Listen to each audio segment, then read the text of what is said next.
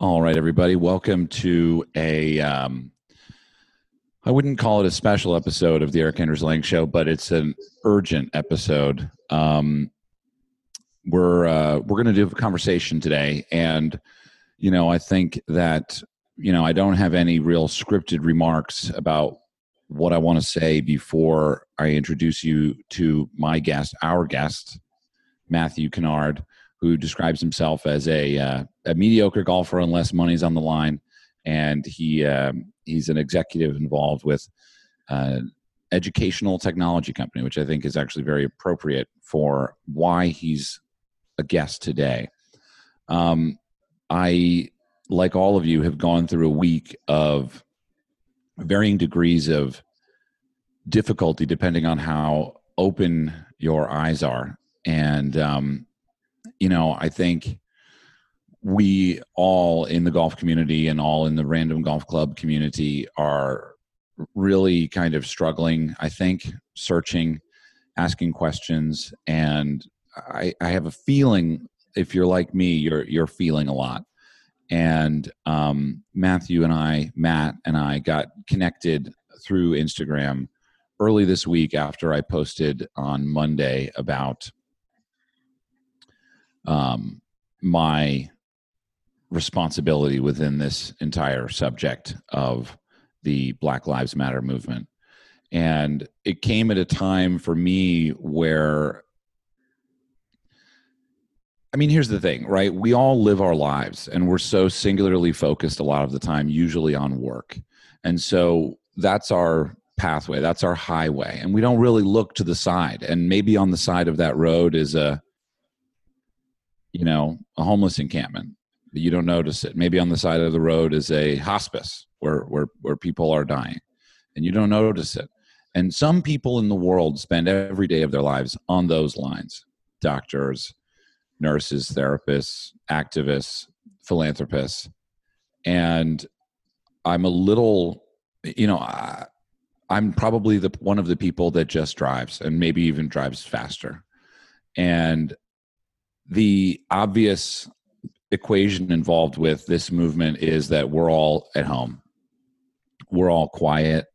We're all uncomfortable as it is uh, with this pandemic. And so when the opportunity for the community to stand up and say, wait, th- this is not, the, uh, once again, this is not the way it should be. This, this is not the way it could be. I think really what an opportunity for the entire community of not just America but the world to stand up and say we agree we agree we agree and we have time and we are not driving right now. And we are seeing and we're listening. And so really um, I am a type of person that believes nothing happens for a reason even though I'm not going to be found in a church on a Sunday. Um, I uh, I do definitely believe that so I'll start with reading Matt. Matt sitting here on the Zoom call, just sort of, just audience of one right now. um, again, I, I want to, by way of proper introduction, I want you all to hear the exchange that Matt and I had before we even had a phone call um, two days ago.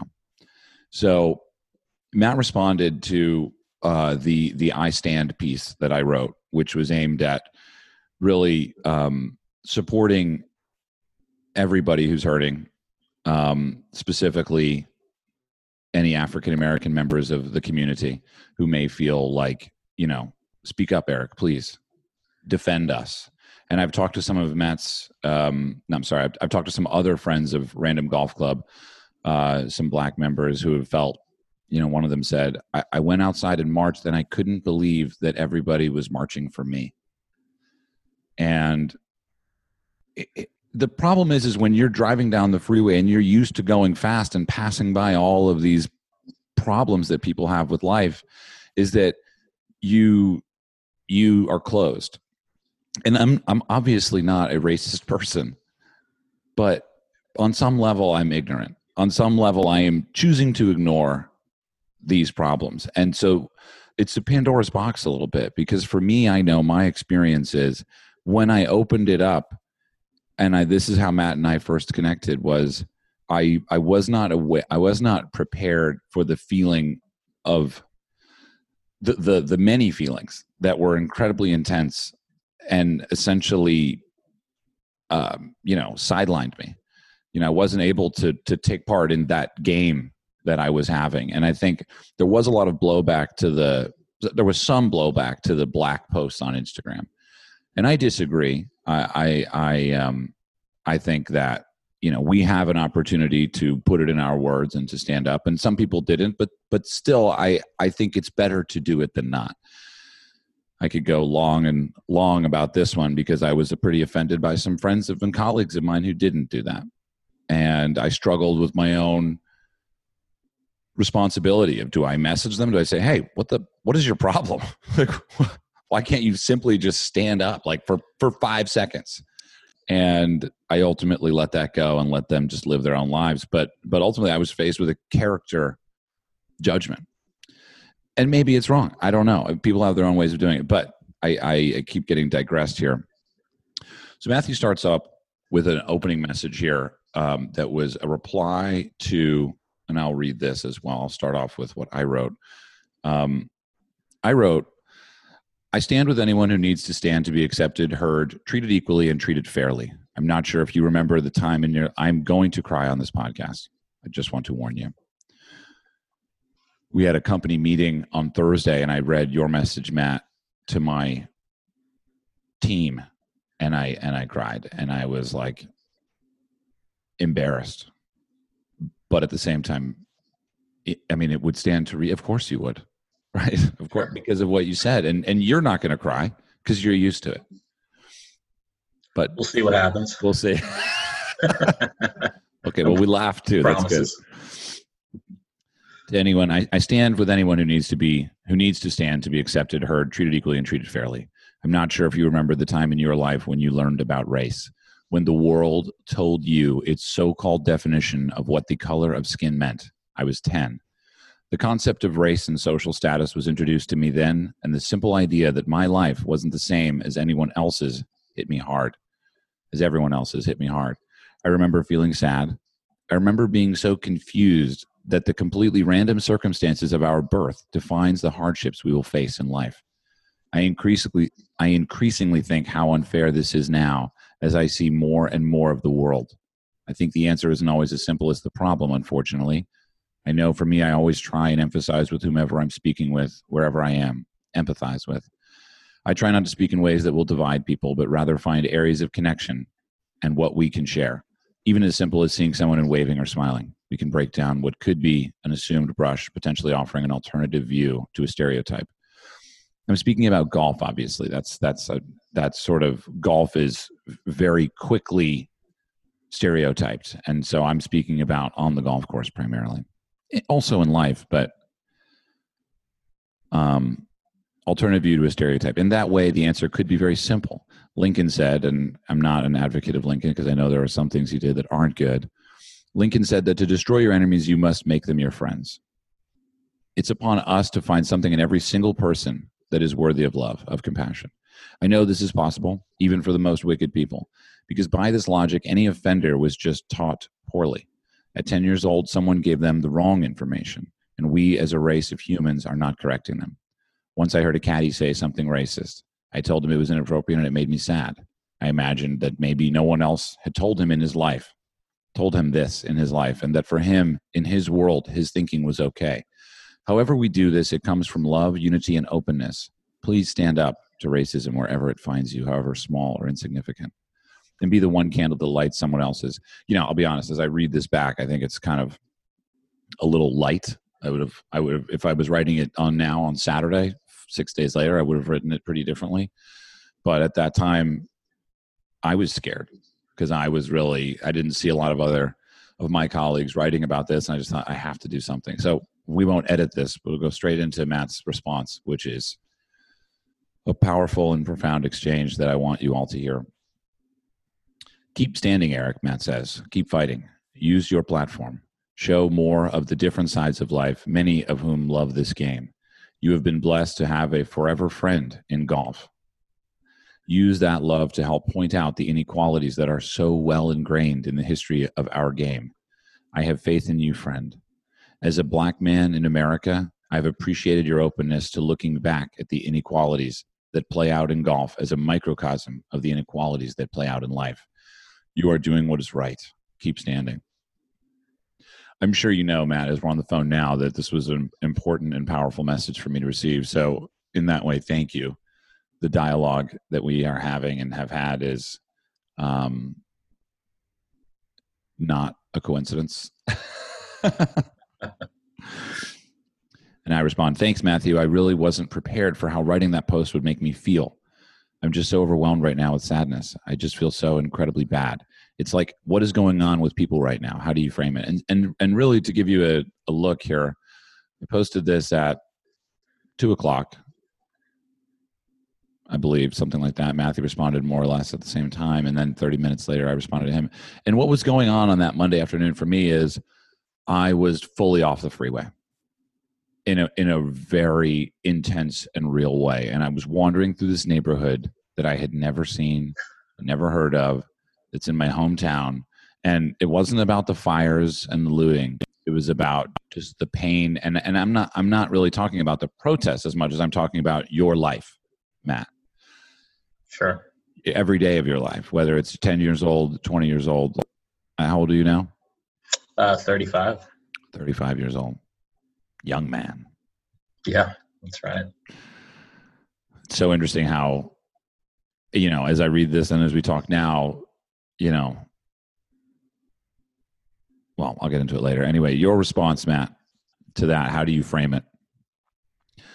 Matt says, I think you are seeing and feeling a bit of what people of color feel daily. It is an overwhelming sense of sadness and isolation. Young children often say it best when they ask us, quote, why can't they just like us? As a white man in America who wants to stand against inequality and to be an ally for minorities, there are several great steps you can take, he says, with an exclamation point. that made me smile. Number one, take time to educate yourself on the history of racial inequality in the U.S. and its long lasting impact and contribution to other prejudice. Understand privilege and how it works. Two, Check in on your friends and family that are impacted by this and listen to them. Let their voices lead and serve as a support for them. Uh, let their voices lead and serve as a support for them. Understand that they may wish to talk about something else or just have a safe moment to quietly reflect with you. Give them room for their voice to be heard and a safe space with you. Three, look for opportunities to get involved using your time, talent, and treasure. Volunteer, protest, donate, and let people of color lead here are some great places to start. And there are two links here, which we'll put in the podcast. Um, and then here's where I really got hit with it. You asked for a way to frame it, and here's what I can tell you, Matt says. I live with the challenges of being black in America every day. It's exhausting and often isolating. I will have to live with that every day. But I also have hope because I know that my generation, my generation can change the story. Our generation, really. Anyone That's who's right. You're not 40 yet. It's, it's both of us. I've got 10 months. the path of our of your sadness is channeling that pain into action and finding ways to use what you've been given to help. You have a voice that resonates. Response change and help build a community that lifts up impacted communities around you. you it may just be the most fulfilling thing you ever do. Thanks for reaching out, Erik. I genuinely love your work, and I know that you can make such a tremendous difference. I hope we connect again in the future. And now here we are. So, Matt, um, I think we've talked about a lot together, um, just in messages and, and on the phone. I think perhaps it's important for members of the podcast just to go straight into it. And when we had our pre podcast call, which is something I never do, but I really wanted to make sure that we did. You said something to me, a two word phrase you said to me that I wasn't aware of and I'd never heard of, but it's all too common in your black life. You talked about as an adolescent man in America being given the talk. Sure. Can you explain to me and our listeners what that really is? Yeah. absolutely. You know, it, it it's funny. in some ways, it encapsulates the challenge that we're facing today. So, uh, I think for most black kids growing up, uh, you reach a certain age where you you want to have your license or you want to be able to leave the house unaccompanied, and um, it's met with a fear response from your parents, and it doesn't make a lot of sense at first, right? All my friends can go out. What's what's the problem? And the talk is uh, a talk that I think every black family has with their children about the challenges that they face when they walk out the door. You know, I, I can distinctly remember my mom saying to me, it's about you coming back through the door at the end of the day that I am most concerned about. And you're going out into a world now without us there to guide or protect you where you're exposed. You're exposed to folks who aren't going to like the way you look, don't want you in their spaces. You're exposed to police officers who will see you and be afraid of you. And for any of those groups of people, it's not going to matter who you are, where you come from, whether or not you have money, whether or not you're smart, you're threat. And so you need to comport yourself in such a way that gets you home at the end of the day. Um, I remember during our call, I mentioned, you know, what would happen if you got caught speeding when you were a teenager? And you said, yeah, my dad would yell at me. And I said, you know, my own father said, yeah, I'll yell at you later. But my concern is that you get through the encounter with a police officer alive. That's my primary concern. And that talk, the idea um, that a parent has to do that because the world has that much risk in it for you, I think is one of the most mind blowing and tangible examples of the differences of growing up, you know, as a potential victim of systemic racism or being able to not be aware of it as a part of your life. Yeah, I never had that talk. Never had it. Never had it. And I was an idiot.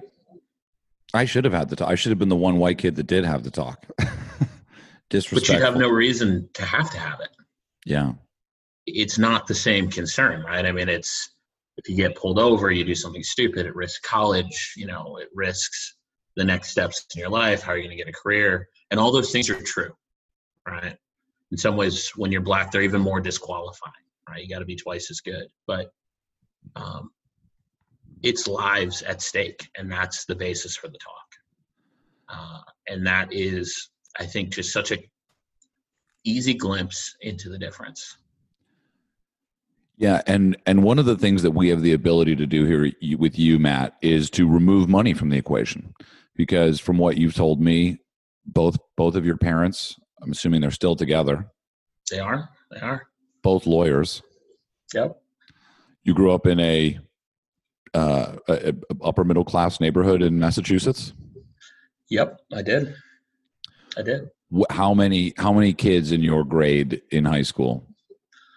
Oh, I'll, I'll make it a little easier for you. Uh, so I grew up in a town called Weston, Massachusetts. We were one of four families sending kids who lived in Weston um, to the schools. I was there from fourth to sixth grade. Then I went to a private school. And, you know, one of the black families that was there was ML Carr, who was the head coach of the Celtics at the time. Right. So it is, uh, it was a very isolating world compounded by the fact that Boston still struggles with the idea of integration into its schools. Um, we were a Metco school, so you had kids coming in from the city of Boston out to the school district. Sorry, a um, Metco school. Is that, is that like a charter school or? No, it's a public school which participates in a program in Boston that uh, brings kids in from lower income neighborhoods um, to give them access to to a better school. Um, and those dynamics are incredibly difficult it, probably even for you especially because you're supposed to maybe be their ally, but they look at you as, nah, he's not like us. You don't fit in. You don't fit in one way or another. You know, it's funny. I remember um, it was my first week of school, and I took the bus to school. You know, like everybody else. What age are you? This is the first week of ninth grade. Fourth grade. Fourth grade. Fourth grade. Fourth grade. So I'm ten. You're ten. 10 I'm a young young young whippersnapper and i'm confused as to what bus i'm supposed to get on because you know i'm 10 i'm Now, sorry, I, I. I hate to interrupt you, but at this point, Yeah. are you clear on race and racism? yeah i know who i am and where i'm at i Wow. know that i am uh,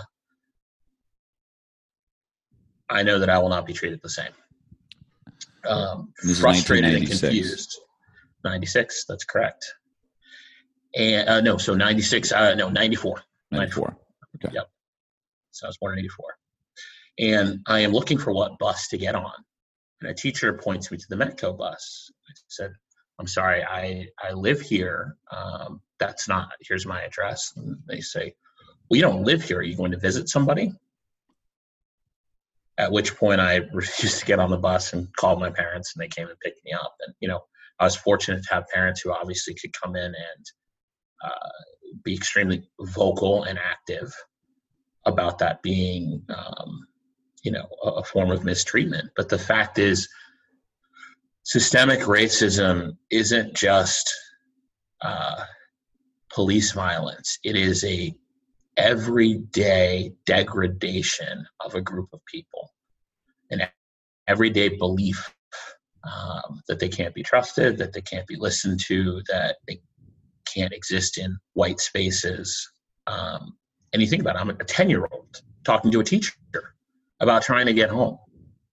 Right. It blows my mind. And I, you know, I work in education technology today. We provide core curriculum. In school districts all the time.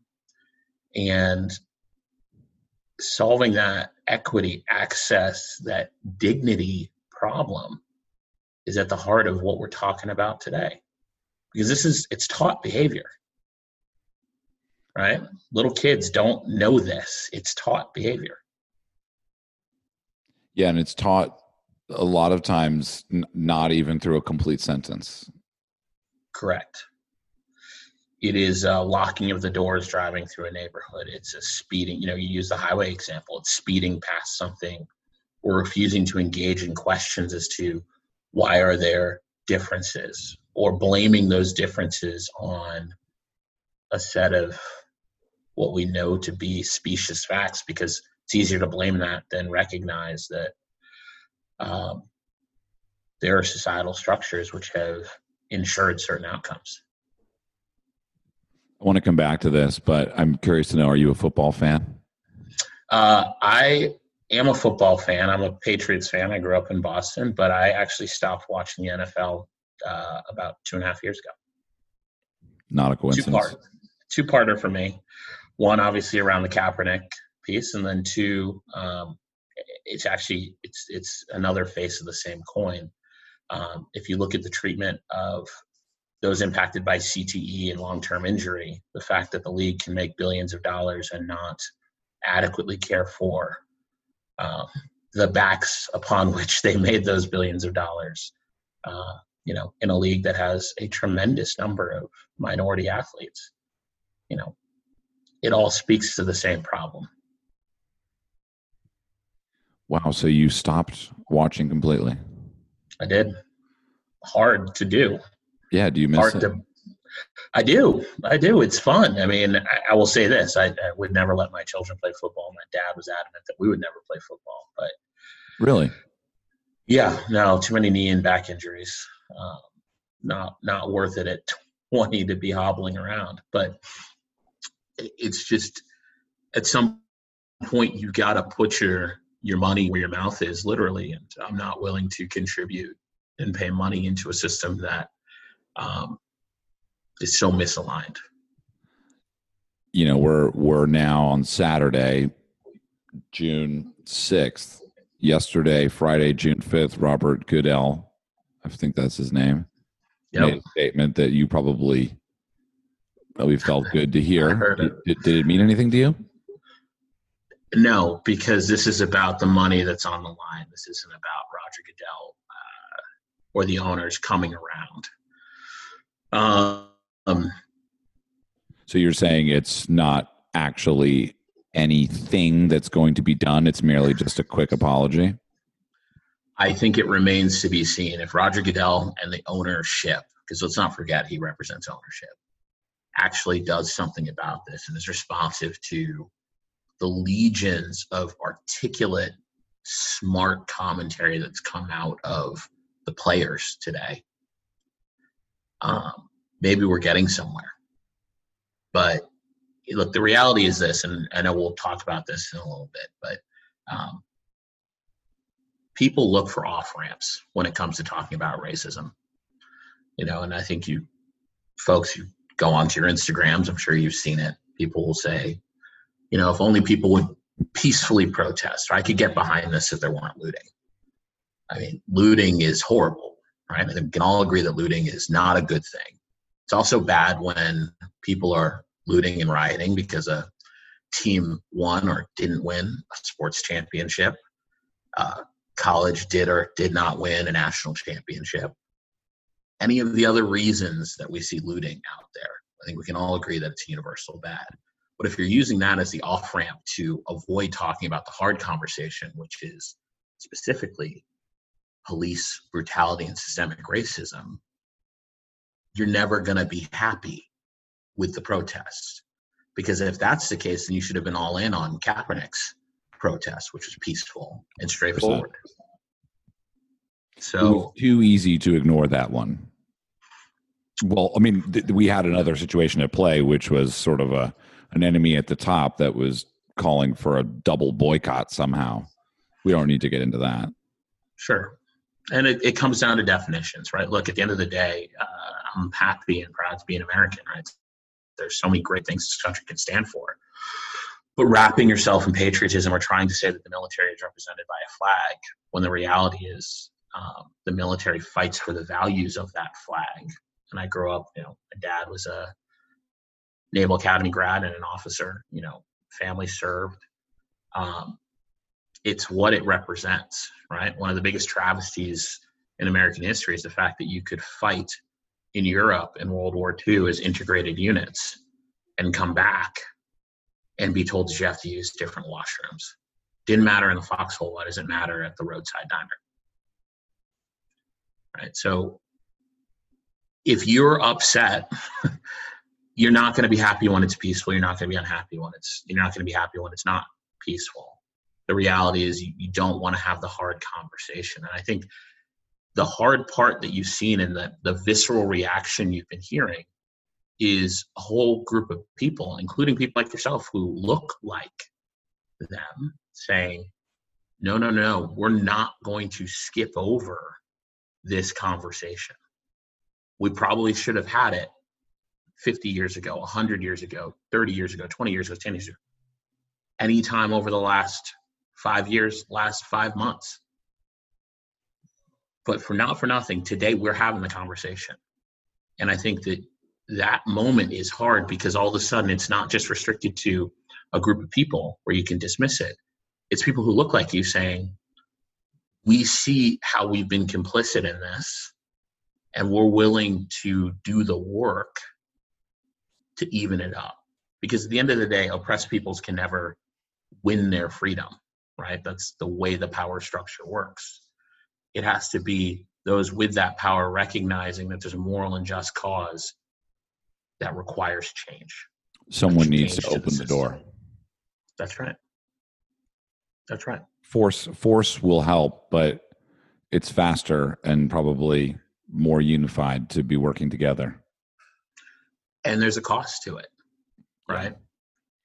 Um, there are there's a benefit there's a benefit to being on the unimpacted side of systemic racism just like there's a benefit to being on the profiting side of some of the wealth mechanisms at play in, in America, right? That, you know, continue to push socioeconomic striation. And there are um, costs to you for equality. It means that you have to compete against everybody. it means that you also get the benefit of the voices that come from different experiences from you than, than you. You know, if you put it in business terms, most research would show you that companies that have diverse boards, representation of women, representation of racial minorities, representation of um, you know differences in sexual orientation, go down the list. They tend to do better. Why do they do better? Because they're more reflective of their customer base. If you're reflective of your customer base, you're able to bring those voices when you think about product creation, you think about marketing, you have a better understanding of the people that you're trying to reach. We as a society are better when more voices are listened to. So, how do we get to this point where we actually understand we will all benefit from doing this, even if the short term cost is losing some of those structural benefits that people have um, benefited from in the past? I think one of the um, saddest points for me of this week has been the concept that I'll think about when I'm in between something, which is this this very small thought. And I'm not even sure if it's an accurate thought, but I wanted to bring it up to you, Matt, to see your thoughts on it. Do you think that I could not as simply be where I am today if I was black, but more specifically, do you think that I could have the job that I have if I was black? Do you think that people would do you think I would do you think I would face so much difficulty in attempting it? Do you think that the PGA Tour may not have hired me in the beginning to just sort of do this random little job? Do you think that brands that you know work with us like waste management or chase or cisco or taylormade do you think they would say well let's keep looking i don't know and the truth is i will say it's it's worth its due to say this is that when i started posting and talking about these things a representative from each of those companies usually our primary point of contact the you know communications director or media marketing manager or whatever was in my DM saying thank you. So, but that doesn't really answer my question. Sure. What do you do? You is it is it just too hypothetical yeah. entirely? Will say this, Erik. You know, I, we were joking. You know, I started listening to you uh, about a year ago, and uh, I travel 80, 90 percent of the time. I'm eight, nine planes a week, and uh, what I what drew me to you was the fact that you came with this fresh perspective on the idea of this game being a unifier. Right. But I think, in particular, for the golf world, there was a benefit, an invitation that came with what you were doing that started with the fact that here's a guy who looks like me, who understands where I came from, who is a watch fanatic. And you know if could ask tiger one question would ask him about his his, his, deep sea rolex. But I, think there's an invitation there because uh, you had a cross appeal but do i think you could have done that if you were not a white guy sure i think it would have been harder and I think that someone with, you know, you are where you are because you're a talented guy. And I think there are other talented people who could also do similar things. The question is, would they be able to gain access as quickly? Would it feel as comfortable to come with a groundbreaking idea, right? That would have made um, a PGA Tour commissioner or a large golf brand who knows where they make their money right? They're not silly. They they're smart folks. They get it, and say, hey, this makes sense. And I think a lot of your broad-based appeal, the fact that you have minority listeners and people who want to engage with you, is the fact that you have uh, opened a door. But I'll put this question back to you, which is this: Don't you think sometimes it takes an ambassador who looks around and says, I see in my own community that this doesn't make sense. Here's this amazing game that can unify people. And I want to talk about the different aspects of it. whether it's playing golf in Compton or tackling issues of drug abuse. Um, I remember one of your first hidden videos you released with uh, with your friend. Was it Mike? Mike. Mike. You know, you went to places that other people wouldn't go, and you were willing to open it up and show a different world. So while I don't know if you would have gotten there or not gotten there, I know it would have been a harder road. I'm grateful that you got there because you were willing to take the platform. And I think before you even really consciously knew what you were doing, you were pointing out both the structural inequality of golf and the way that we fix it. Right? I mean, one thing you said to me that, that stuck with me if you walk five hours with somebody to play a golf round, how do you hate them? It's not possible. Right? It's just not possible. It shouldn't be possible, but that's on us. True. I, uh, you know, what's interesting is hearing that I, I haven't really thought back to the beginning of you know I guess my current career in a while, um, but in this context, really the beginning of it all started with a, a what I thought. Well, first of all, I hit a golf ball and I loved it. That's that's obviously the first page of the film.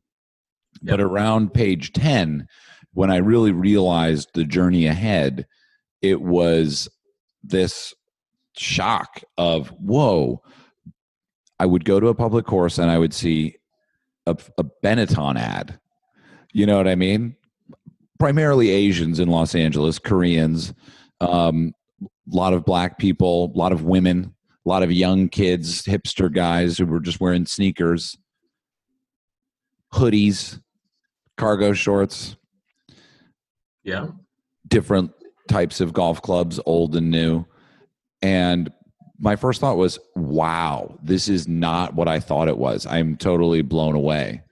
Um, and that that really since then the entire goal with the camera has been to point that out to people who don't know what golf is.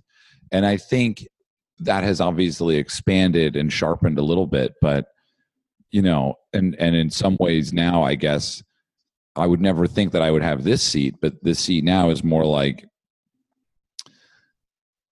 uh, I guess, uh, now not so much talking to people that don't play golf, but maybe more talking to people that do play golf and saying, you do realize that, you know, all sorts of people play this game. I mean, because the interesting about golf is that you you're a member at a club where you live in yep.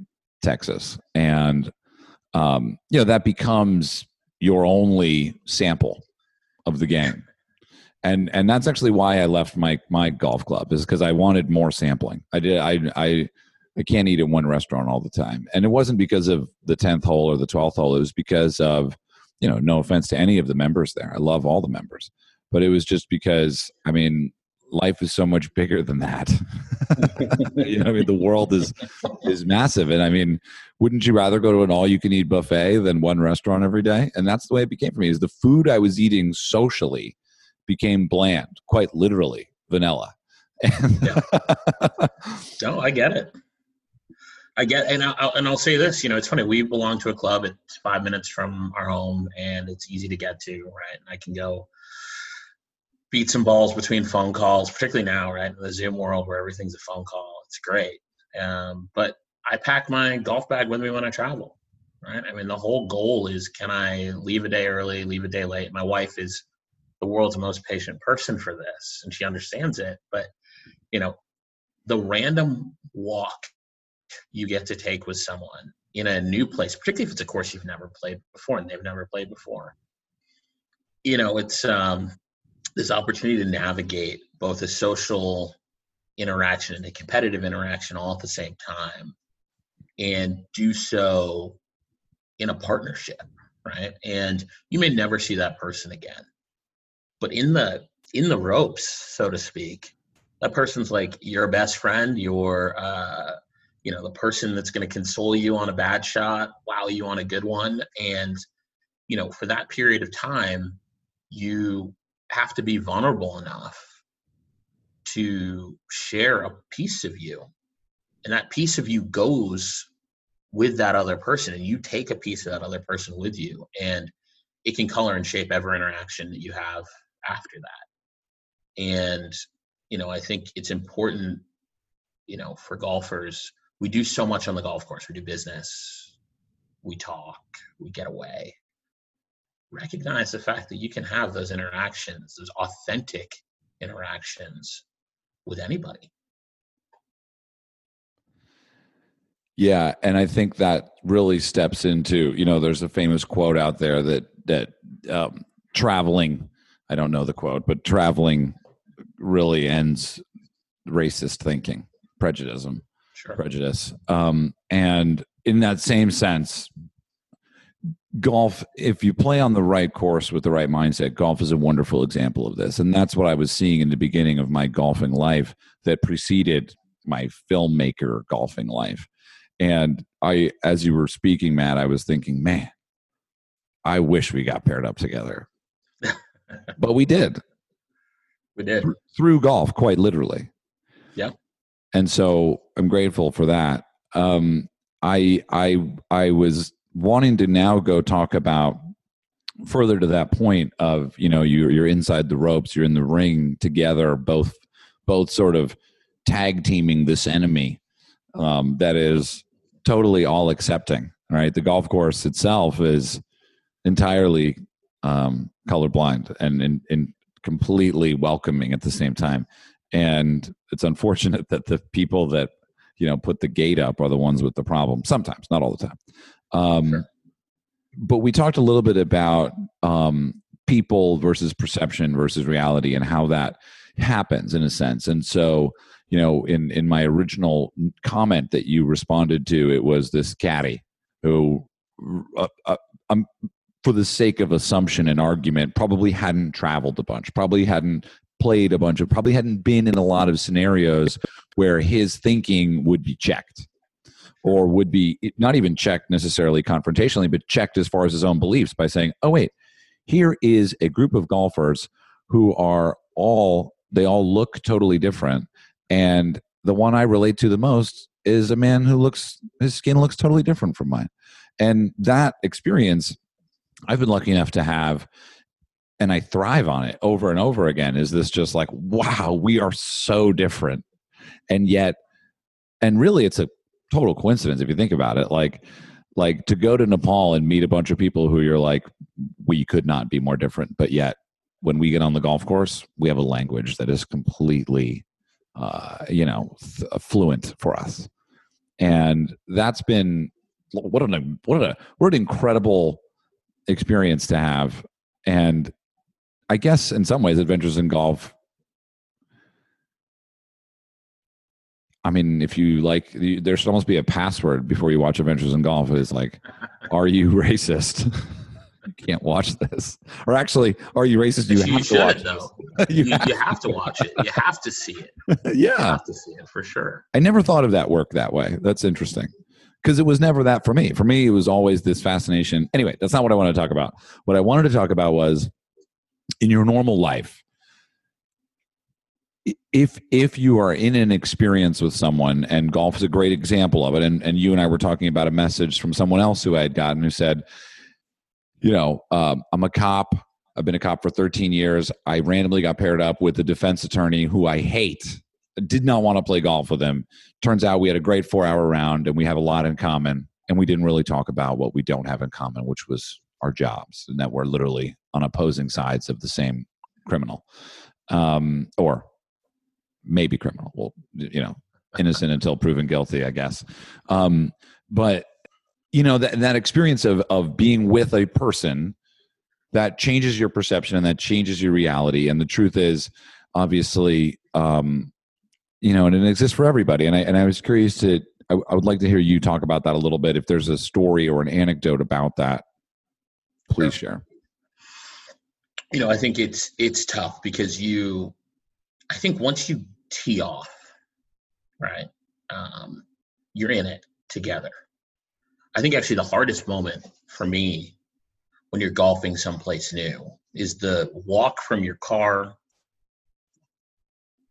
to the starter where it's um, particularly when you play in private clubs right you get invited somewhere to play uh, there's a vulnerability that comes with that. You know, I alluded to when we we spoke uh, a couple days ago. You know, I had an incident at a, another private club here in San Antonio where I was going to play with some coworkers, and I pull up and take my bag out of the car, start walking up, and the general manager asks me, "This is a private club. Why are you why are you bringing your golf club here? This isn't a public course." That's his opening statements to. That's his opening Matt. statement to me. That's and you're wearing a great golf outfit, I'm sure. Uh, yep, yep, no, head to toe, shirt tucked in, carrying a golf bag, right? Not there to really do anything else. How many years ago is this? Uh, this was about five years ago. Okay. Um, and you know, we get to the first tee, and the member, I kind of say, "Hey, you know, this this happened. It was really uncomfortable for me." He's like, oh, you know, it just happens. He doesn't know. He didn't mean anything by it, you know. And we went and we played the round, and I got to be honest, it was a horrible round. Um, I, I couldn't wait to leave. Um, why? I, I without I I I'm not being dumb, but why was it a horrible round? Because you come in and you just feel like if someone could snap their fingers and wish you away, they would. You know, the member in question feels like, oh my goodness, you know, this is something I've got to handle now. The GM, obviously, when he sees me there, oh, I'm sorry, you know, give me some bland explanation as to why he would have asked that when other people are walking in and no one else was asked that. You just reach a point where you say, I just don't want to be in this space. I've refused any invitation to go play there again. I'll never play there again. I'll never step foot on the course. Um,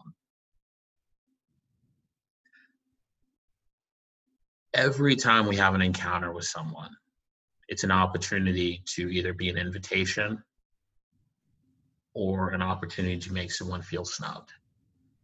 And look, people are people. There's going to be good days and bad days, and people are going to have their interactions. But when you you know that you're the only black person you see within five miles of the vicinity of this club, you're the only one who's singled out you know that isn't the basis on who you are or what you're doing. You know exactly why someone is trying to, in their mind, tactfully ask if you belong in their space. And so at some point you reach, you know, and I think that as as folks talk to other folks, something to keep in their mind.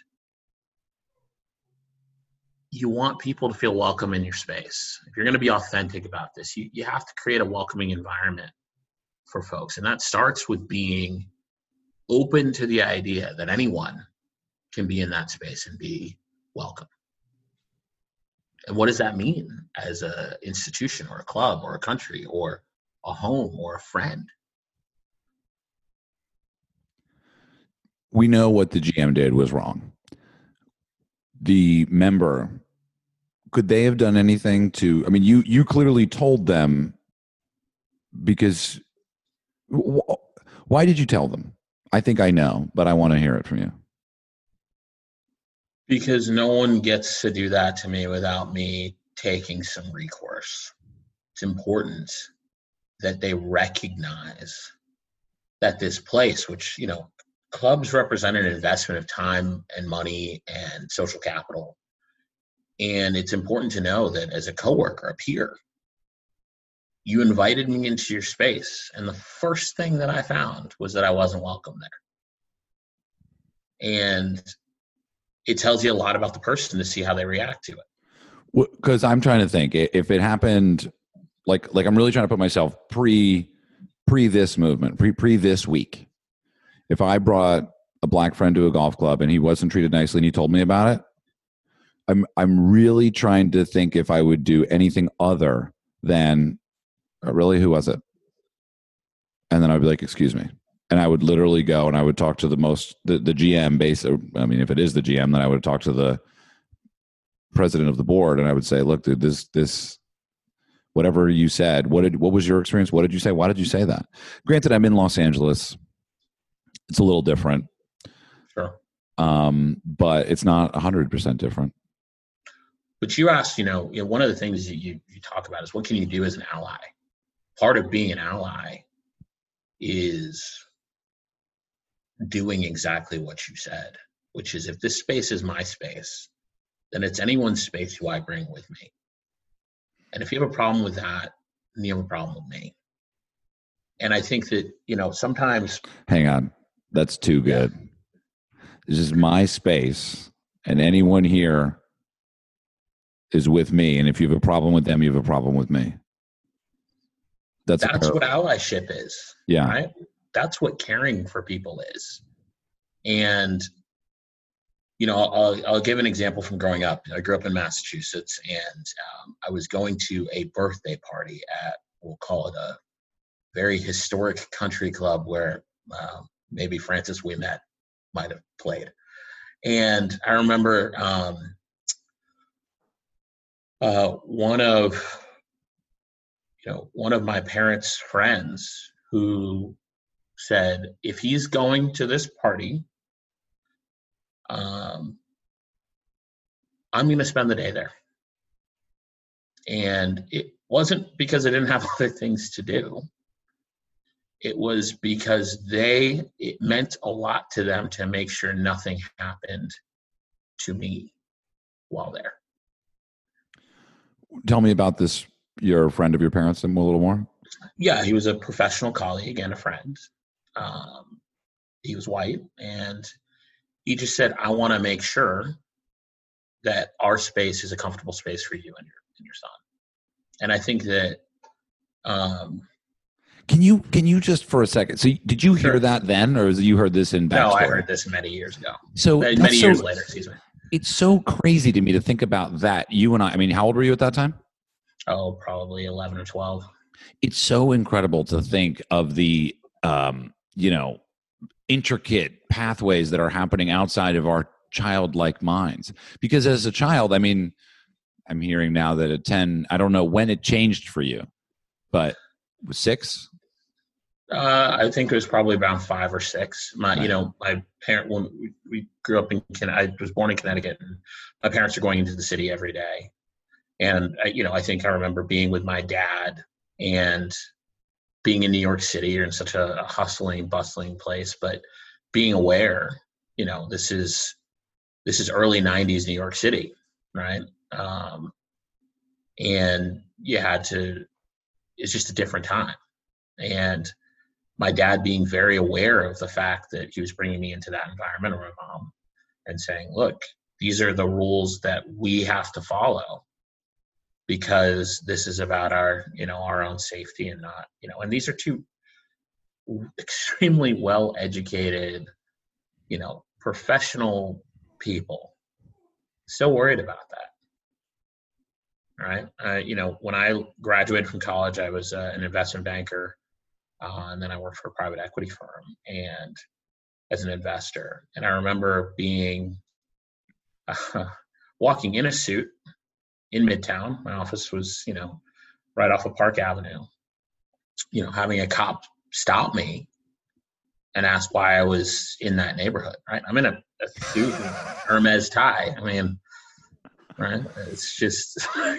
but that's the but that's the stuff that happens. You know, it, it's it's are you welcome in that space? Does it make sense for you to be in that space? And are people willing to stand up and say this person is with me and if we as a community have a problem with this person being with me, we as a community need to change.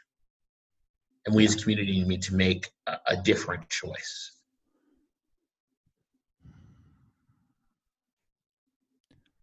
Did anything happen at the party?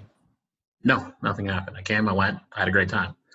Um, I, the interesting thing about that for me, though, is that there are so many under currents to all of these things as children that are happening. Yeah. I I uh my next door neighbor growing up had uh I think his parents were bi a biracial couple and um Nathan and we were like best friends.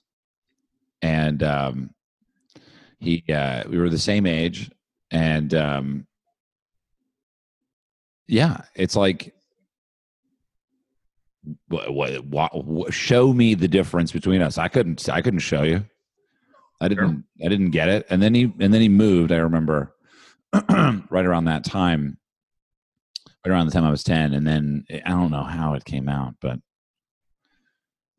yeah, I mean, prior to that, it was just you got, I wasn't taught yet, sadly, or unsadly, I guess. Or what you're taught is, um, and I will tell you, there's a particularly insidious thing that's taught, which is the idea that I don't see color, right? If you really don't see color, I also don't want you driving a car because we use red and green lights. So um, you do see color. Everyone sees color, right? The, the, the, the, the goal here is not that you don't see color because uh, we don't live in a place where a meritocratic society actually works yet, right? Because you have people starting on third, second, first, and some people have to start at home.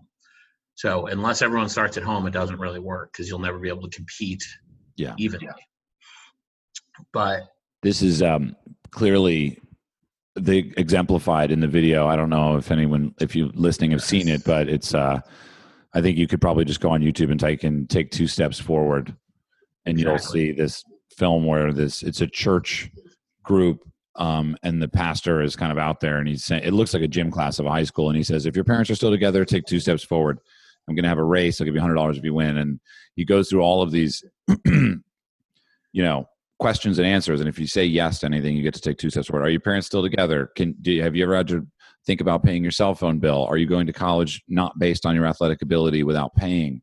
Um, and basically, at the end, there's a bunch of white kids up front who are asked to turn around and see that everyone still on the starting line is primarily black. And he says that this, you were asked questions that have like you were talking about meritocracy, the questions I asked you were not based on anything that you did. They were based on the cards that were in your hand when you were born. And that is systemic racism, I guess. It is. It is a, um, and what's so interesting is you see the kids then run the race, right? And there are still a couple Black kids, kids don't even very, run. they don't, and there's still a couple kids at the very front who run to win. Yeah right? They want to win a hundred bucks. And I find it so interesting because there's a group that runs and they see it, they probably intellectually understand it, but they're still focused on winning the hundred bucks for the race. And there's another group at the front who really actually stop and it floors them. And I think that um, you made a good point here. Everyone's running their race. Everyone has problems, right?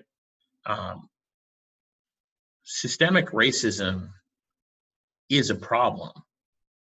And it does not mean that those who are not suffering from it don't have other issues, right? This country is rife with other issues, whether it's socioeconomic differentiation and a lack of a social safety net, lack of access to healthcare. I mean, we can go on and on and on, right? It just means that the color of your skin isn't one of the problems that's plaguing you right? And I think that we have a tendency, a natural human interaction, right? We rationalize. Well, they face this, but I face these other things, right? But just because we solve this doesn't mean we don't need to go solve these other things. And I think that it's, but we can solve this one right now. So if we can solve this one, it also provides a pathway for how we solve the others right? We we live in a society that is uh, horribly gender biased, right? I mean, we know that, or uh, you know, LGBTQ plus community being discriminated against, right? Like all of these pockets of prejudice need to be dealt with. And the one we're dealing with or talking about today is systemic racism. So solve it. Because the clip at which black men and women, and I think let's not forget, you know, it was Breonna Taylor's birthday either today or yesterday. There should have been 27. Yeah. She got killed in her sleep because of a no knock warrant and a trigger happy cop. You know, and that's not to suggest that cops don't have hard jobs or that there aren't good police officers. But you can't be a good police officer if you're also complicit and not rooting out those who abuse their powers as a part of the job, right? You're, you're community protector. Um, you know, when you think about the oath of office that a federal officer takes, right? I'm going to protect this country against all enemies, foreign and domestic. Right? I mean, it's it's about ensuring that the society that we're trying to live in is one that is fair and equitable for all of its participants. And the fact that we haven't been good about it in the past doesn't mean we can't be excellent at it in the future. And I do want to bring a note of positivity here because the one thing that's true is nothing is ever fixed in place forever. Right? Um, I was born free. I wasn't born a slave. That's progress. But I'll still get pulled over multiple times in a night driving across Tennessee in a fairly standard sedan because cops can pull me over and claim it was window tinting or whatever else it may be you know, I hope that if I have children, they don't have that fight. You know, my wife is Mexican, I'm black. My children are going to face racism, systemic racism, and prejudice, you know, from attributes of both of their parents. So instead of trying to prove to each other that we all face a lot of challenges and this idea of let's just pull ourselves up by our bootstraps because I got past it. Let's instead understand that there are systemic problems that create an uneven playing field. And that step one for all of us is to level that out.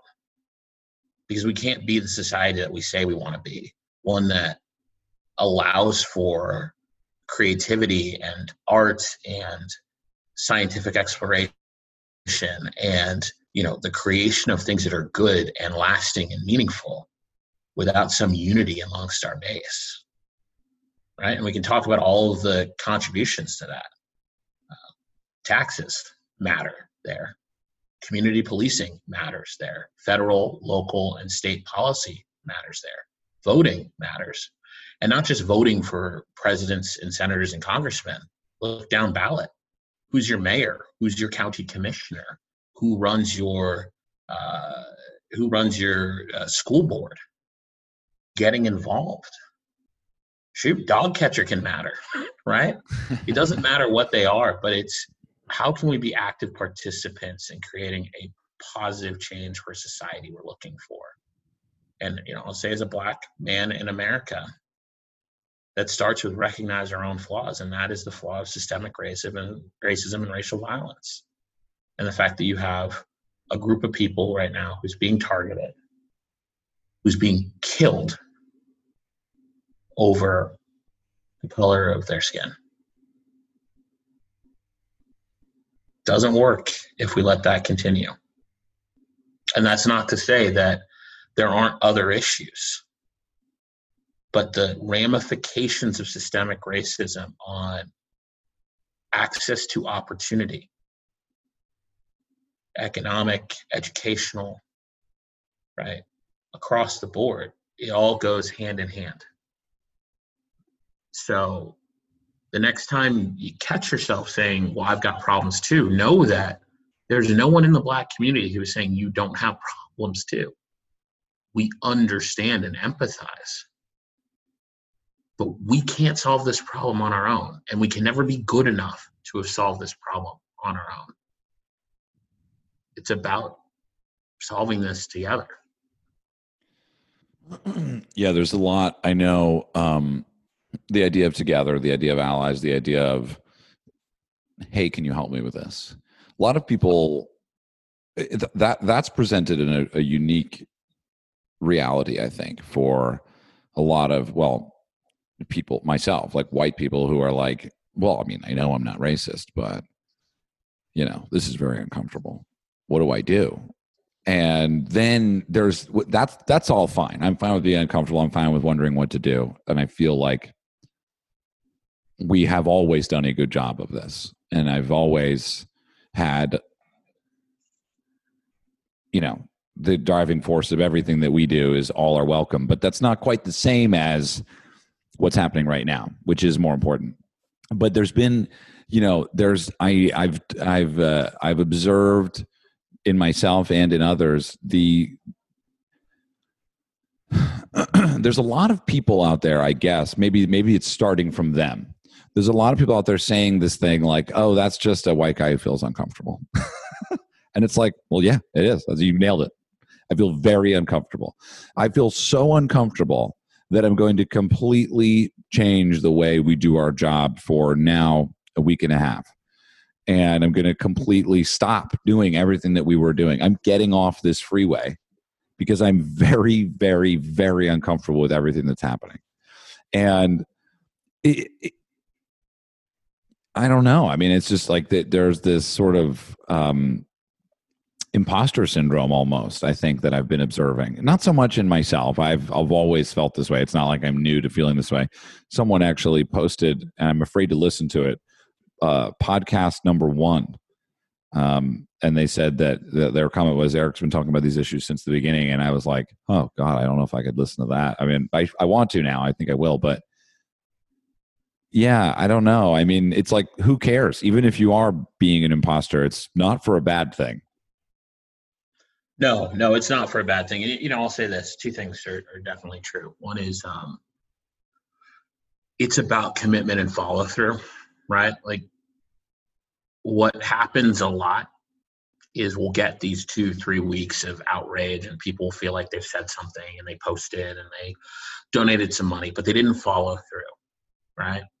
And my encouragement for you, Erik, and my encouragement for anyone who's listening, who's thinking about how do I make a difference it is committing to a change in lifestyle, not committing to a redirection of where you're just donating some funds for this year, right? Or thinking about doing a couple of calls and calling it a day. It is, am I consistently in my life, in my job, in my interactions, promoting an idea of equality and end to systemic racism and violence? So as you look across your company, do we have a commitment to uh, hiring a diverse workforce? Have we really? And that's not just identifying a few minority candidates and bringing them along. It's actually, uh, you know, it's funny. I, I think about even in my own company. You know, we always are thinking about how do we divert, how do we recruit from non-traditional sources of talent, right? And by the I've way, thinking about this too. If you're in business and you want to take a different spin on it, there are hugely undervalued, incredibly talented people that are waiting for opportunities if you can get access to them. And if you do, you will win because you will get to be a part of employing a phenomenally talented generation of people who have a skill set that's fantastic. Right? So, competitively, you're going to be in a better place for doing that. So, I think that's part one. But I think there's part two, which is the imposter part. Right? Being an ally is not an issue of impostorship, right? It's only you're you're only an imposter if you give lip service but continue to do what you're doing. Part of the way that you can avoid that is also looking for other voices of color who are out there and listening to what they have to say, amplifying their voices. Let them tell you where their pain is. Let them help you come up with those solutions right? It's a problem that I think cannot be solved without the active cooperation of white America, but it's white America in conjunction with Black America or minority America saying, here are our pain points. Let's work together to fix them legislatively. Let's work together to fix them societally. Let's work together to fix them both at the local and like hyper personal level, as well as we think about our posture as a nation and what we encourage and support more broadly, right? It's across the board. You're not an imposter for wanting to do it. You just need to look for other voices that can help guide you. And that's okay, right? Like it, it, it's okay to say, I want to make a change and I am willing to work with those who are willing to do so and I'm willing to listen and let them lead and find my own voice to lead. Yeah, I found um, on that note, say maybe in a trite way, I've I've found a lot of new accounts to follow this week that have been um it feels good, you know, to hear new things and to see them differently. Um that's been that's been you know part of it for me is like where am I getting my information? You know what I mean? Like Sure. you know what I mean? The PGA Sure. Tour isn't telling me much. They did do something in the end, which was good with the, the Harold Varner piece, and you know, Jay is a good person at the end of the day, but it is it was a bit it was a bit of a long week waiting for that. but you're part of that platform which means that you have the ability to you know you have the ability to then make it more real. And go places that maybe the tour is taking its time to get to and help pull them in that direction right? And you don't have to be black to be a difference maker in this. You just have to be willing to listen and understand what the real issues are, confront your own discomfort. But the positive part of confronting your own discomfort is like, I think intellectually most people know that there's a problem. It's just inconvenient to have to deal with. And you have your own host of problems going on, and I'm not minimizing that. But holding yourself to account for it and saying that you know regardless of what else is going on with me i know that i'm creating a better society that's actually better for me in the long run because it's more inclusive of other voices i can learn more do more we can accomplish more as a people in you know star trek has always been kind of you know a guilty pleasure and I, I love it but you know the idea that humanity has stopped fighting wars and put its resources together right? To see what you can achieve is like a, as revolutionary concept as space travel itself. And there's a lot to be said for that.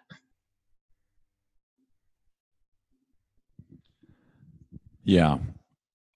I do feel like, you know, we have seen some good news already, which is, I- feel like really fast and really good. And I definitely also feel like I don't want to stop, you know, pushing. And um, I think I'm grateful for that. You know, I'm grateful for your, um, you know, sharing your, you know, story simply, but, but, you know, even, even guidance and advice, obviously well thought out. And, um, we are putting together more of a comprehensive plan of action essentially for the random golf club family of how we can take steps towards being active in this rather than just sort of feeling it and then waiting for it to be over. So um i think we can end there and i'd like to you know we have obviously more time to stay in touch and do this but i think you know, for me, I'm just so really grateful that you reached out and that, um, I mean, it sounds ridiculous, but you were there to kind of helped me a little bit, um, which just feels so backwards to say, but you know, you did. And I hope I've, I hope I can also be of help. Um, but and i think everyone listening feels the same way so um thank you Oh, thanks, Erik. And uh, look, at the end of the day, it isn't an issue of who did what first. It's an issue of can we work together to fix it, right? And you don't know what you don't know until you've really had to confront it, and you confronted it. That says everything.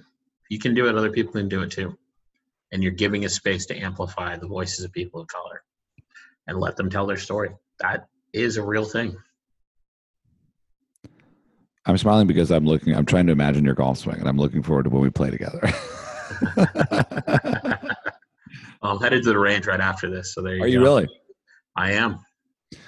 um matt thank you so much um i, I honestly i don't know how to end this so i, I will say we're not going to run any ads on this episode um but uh we if you're not aware we did release an all are welcome hat which we're donating all of the proceeds to the aclu and to colin kaepernick's know your rights camp which support, um, you know, all sorts of different things, and and we came up with those, feeling like those for now would be the best. And we're actually going to make a lot more uh, with that logo, the the all are welcome with kind of the fist holding the golf club, and um, you know we'll make a lot of different items that people were asking for, not just headwear but shirts and things, and that'll always go to this um, as long as we have that on something. So um, that pre-ordered mine this week. Good.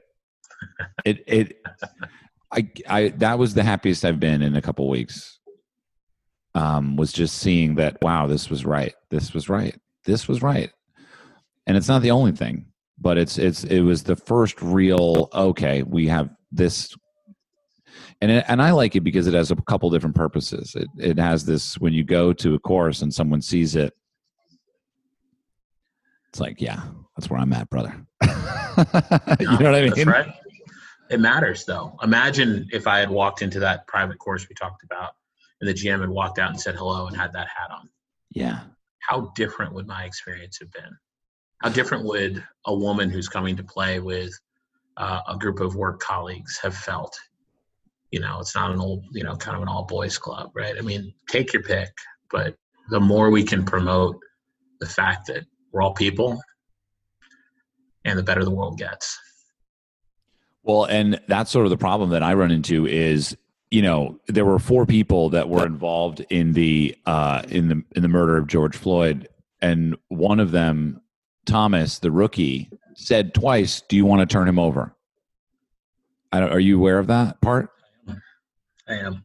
So there was a 19 year veteran basically murdering this man, and the rookie comes in and says, "Whoa, whoa, whoa! You're going to kill this guy! Turn him over! Turn him over!"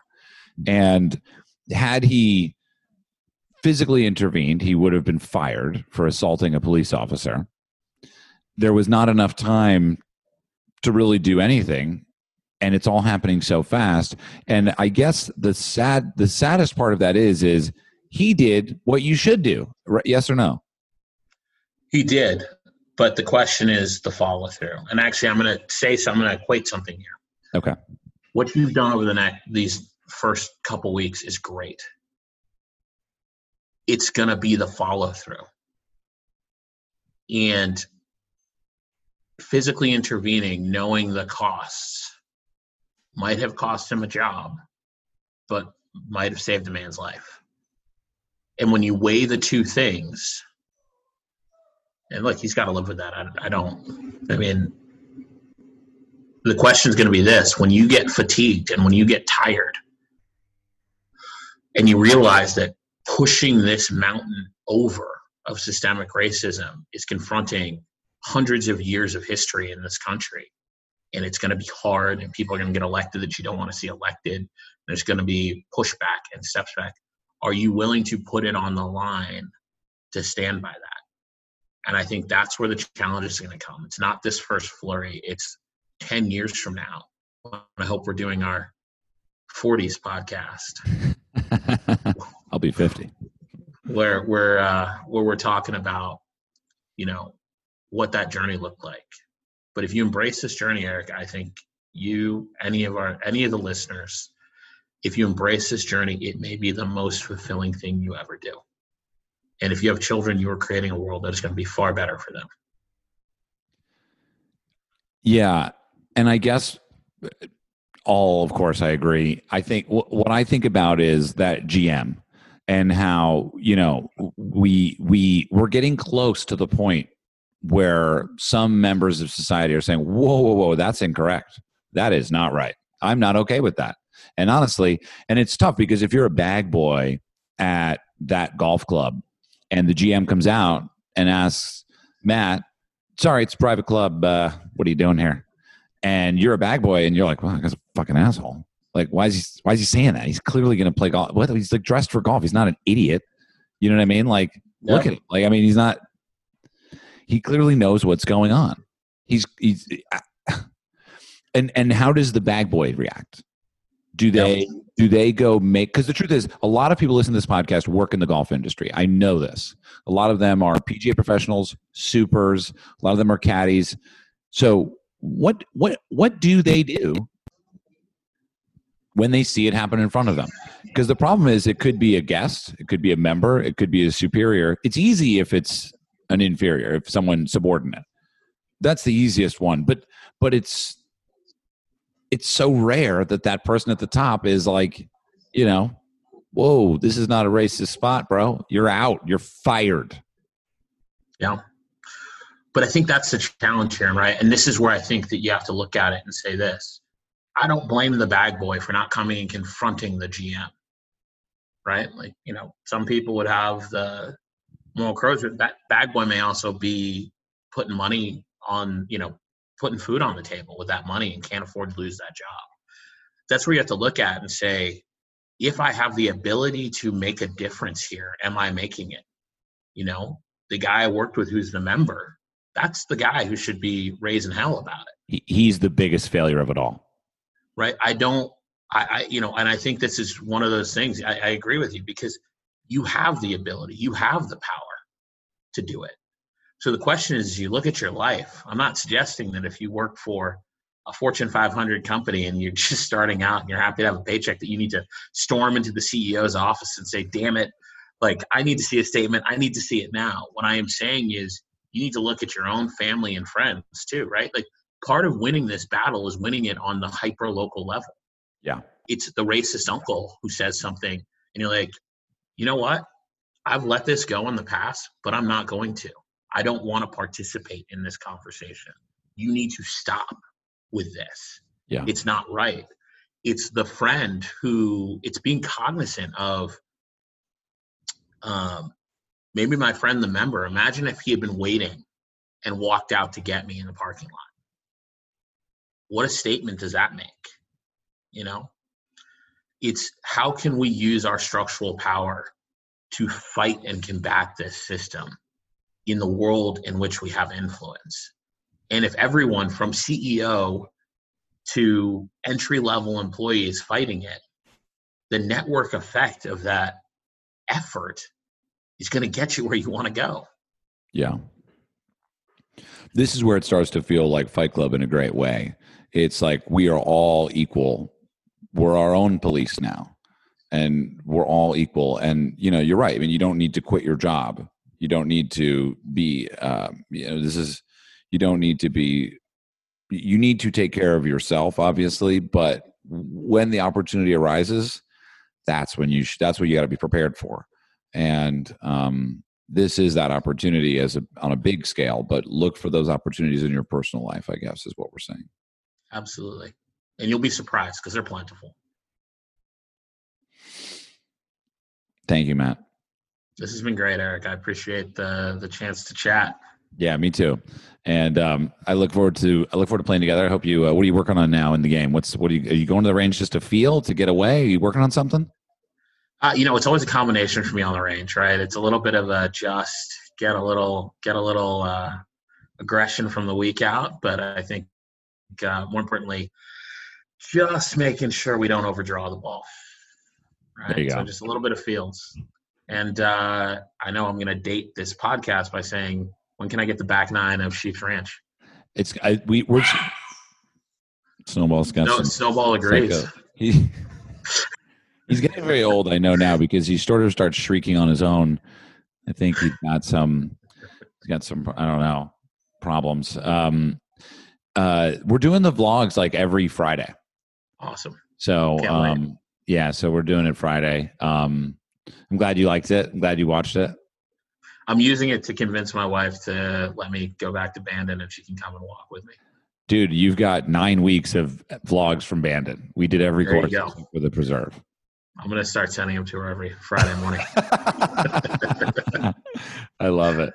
I love it. Well, I look forward to meeting you and her, and um, I look forward to uh, maybe we we'll go to Bandon. I mean, I'm ready to. I'm ready to hit the road love again. It. You know, it's been a while. Love it. Thanks, Erik. Thanks, Matt. We'll see you soon. Bye. Bye.